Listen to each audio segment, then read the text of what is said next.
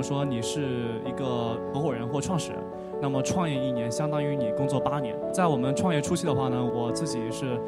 经常扮演一个救火队长的角色。做创业者、做创始人来说，碰到问题是很自然的，每天都会有各种问题。其实我们的责任就是解决问题，找到新方向。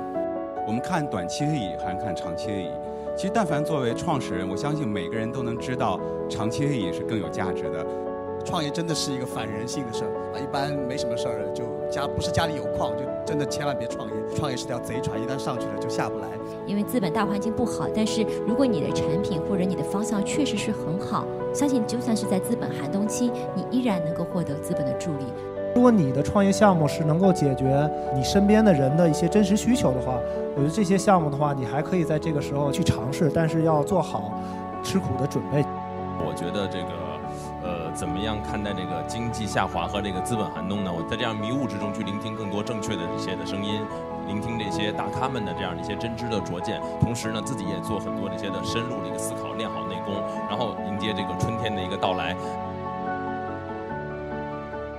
想问一下所有在座的创始人们2个问题。第一个问题呢，是如何思考创业其实是一场人性之战。对于你们一个公司创始人来说，你们自己经历过哪些最艰难的一刻？我觉得有很多时刻都挺艰难的。我们其实虽然当时在17年的时候，17年初的时候还并没有去拿融资，当然我们自己也说我们的这个现金流表现还是非常不错的。当时就在考虑说接下去我们的这笔钱要砸在哪个方向的时候，我们内部其实早期的几个创始人是有在探讨过的，有的说我应该还是在扩大对用户的一些可能补贴也好，还是怎么说也好，去快速的去扩量，去扩大用户的流量。我觉得还是要把内容这件事情开始深深的去扎实的去做起来，因为要做内容这件事情其实挺难，要挺耗费时间和成本的。当然最后我们还是内部达成了一致的方向。我觉得那个在创业之前，当时我也听过创业圈的一句话，就是在创业公司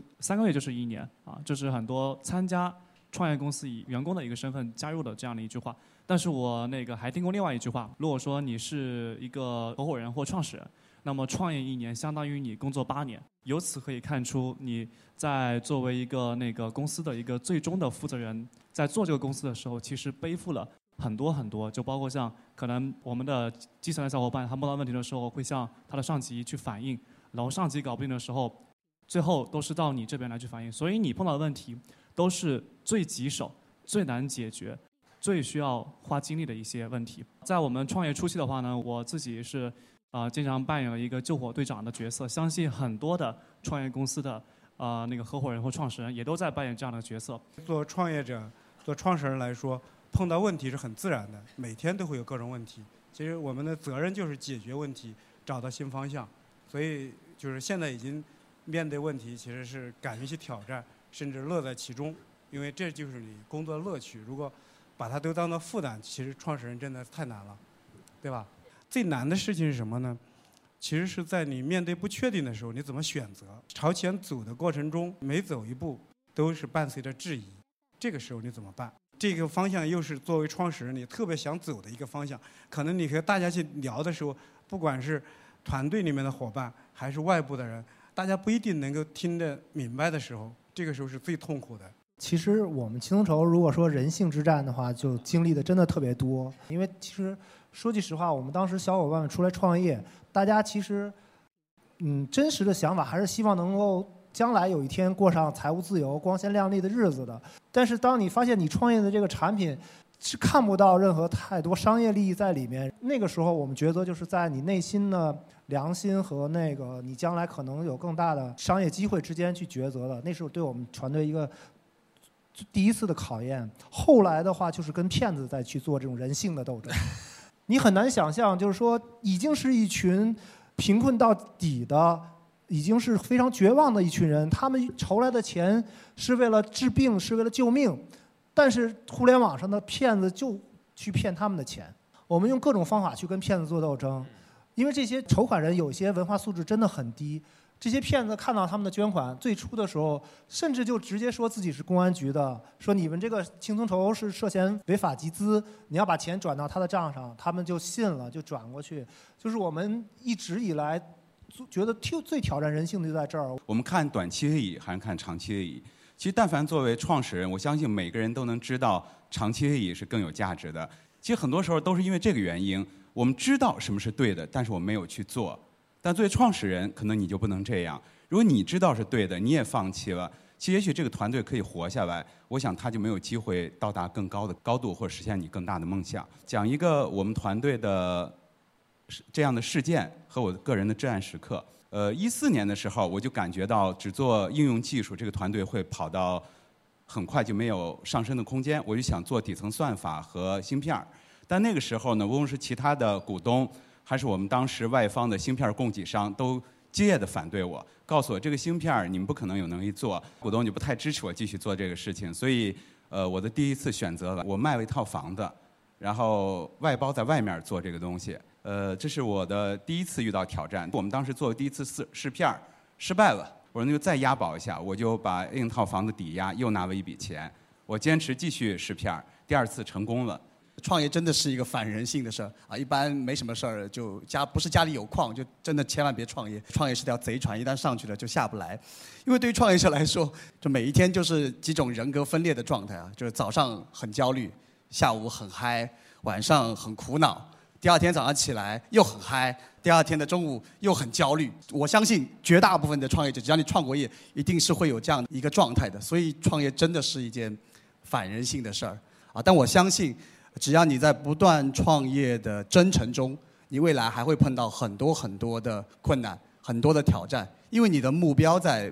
不断的变化，你不断的挑战自己的人性，挑战自己的能力，挑战自己的边界。我自己感觉呢，人性之战呢是自律，然后我觉得这个是最难的一件事情。然后我自己是那个清华的，一直在清华读书。然后我们学校有一个所有人都知道的，就是叫做“为祖国健康工作50年”。其实我越来越深刻的感觉到这一点，就是其实健康最重要。 就是有一个好的一个体力啊，能够坚持下来，然后呢，比什么都重要。其实可能年轻的时候靠智商，然后30岁以后呢，基本上就是靠体力在工作了。每天去坚持锻炼一下身体，我觉得这个是非常重要的一件事情，这也是一个很反人性的一个事情啊。但是我觉得这个是一个很重要的一个事情。然后最后一个呢，就是也有一个稍微尖锐一点的问题啊，说是要过冬了，创始人们呢怎么能看待现在的这个经济下滑和资本寒冬？其实对于创业者来说，我觉得。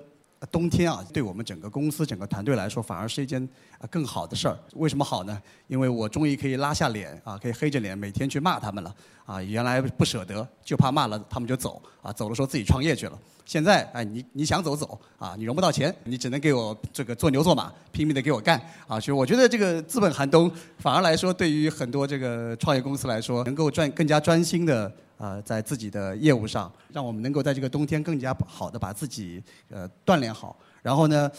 期待明年的这个春天早日的到来。春夏秋冬，或者说波峰波谷，我觉得这是自然规律。我自己的理解呢，就是几件事情，一个就是强健的体魄，这是你肯定需要的。第二件事情呢，这些年其实创始人遗憾的离开我们的事件越来越多，其实最终原因。 其实是内心精神世界的事情。我觉得可能，既然你决定创业，你先给自己打造一个强大的内心。那么，当你有个强健的体魄、强大的内心，你已经有80%的概率可以度过寒冬了。第三样呢，就是充足的资金。但这个呢，其实对多数创始人来说，一般都没有。所以我们尽量靠前2样东西：强大的内心，还有我们强健的体魄，来帮助我们来度过寒冬。 资本寒冬可能这么来看啊，因为刚才说，如果是你还没有创业的话，我觉得反过头来你在思考要不要去创业这件事情，因为资本大环境不好。但是如果你的产品或者你的方向确实是很好，相信就算是在资本寒冬期，你依然能够获得资本的助力。资本这件事情是一个锦上添花的这件事情，但是难道没有锦上添花的那个0，你就做不了那个1了吗？ 这个1还是要靠我们团队、靠我们产品、靠我们企业自己本身去做。所以，越是在资本寒冬期，越是像我们的东北大米一样的，更好的去储存我们的能量。等到这个春风秋雨之时，我们能够收获更好的这个成果。我觉得任何事情也都是有利有弊的。我们面对的资本寒冬，这不是一个针对一家公司，而是针对所有公司。我觉得心态上的话，就是这是你无力改变，那么你就应该去思考怎么去面对它。对于任何一家公司来说，最重要的一点还是自身的造血的能力。所以我觉得这个资本寒冬更多的只是资本的寒冬，但是对创业者，特别是那个游戏或者是教育领域，我觉得可能这个影响也不是特别大，这是我的一个理解。说到资本寒冬其实我们现在北京是冬天，其实在地球的另外一方，有的是春天，有的是夏天，所以它都是相对的。那对创业者来说呢，如果我们一味的去追随这个大势，说现在是一个资本的热潮，我们就冲进去创业，是资本的寒冬，我们可能就胆怯了。所以这一点上呢，我觉得做一个创业者，尤其早期切入的时候，我们使劲的想价值，想到价值我们就拼命的把它做出来，哪怕它重一点、笨一点，做出来之后我们再把它放大。只有我们需要放大的时候，我们才需要大规模的资金。如果你已经准备创业的话，那其实现在可能去尝试一些游戏或者一些抗周期性的那个创业项目可能会比较好因为游戏保险还有一些明显教育其实都是它有抗周期性的。那这个时候其实经济不好，他们的行情反而好。如果你现在有创业项目是在这个领域的话，那我觉得你倒是一个不错的机会，因为你可以用更低的成本去吸纳人才，因为现在市场上充斥着大量的人才，在以前可能要花很高的代价才能找到，现在可能会便宜一些。然后另外的话，我是觉得之前可能大家觉得这个资本寒冬是因为前面的资本太热了，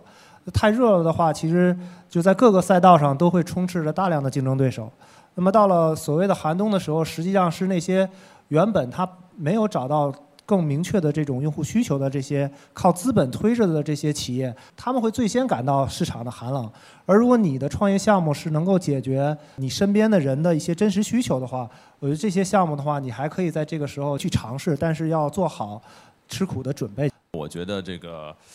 怎么样看待这个经济下滑和这个资本寒冬呢？在这个样一个时刻呢，真的是应该更多的去聆听，在这样迷雾之中去聆听更多正确的这些的声音，聆听这些大咖们的这样一些真知的拙见，同时呢自己也做很多这些的深入的一个思考，练好内功，然后迎接这个春天的一个到来。谢谢大家。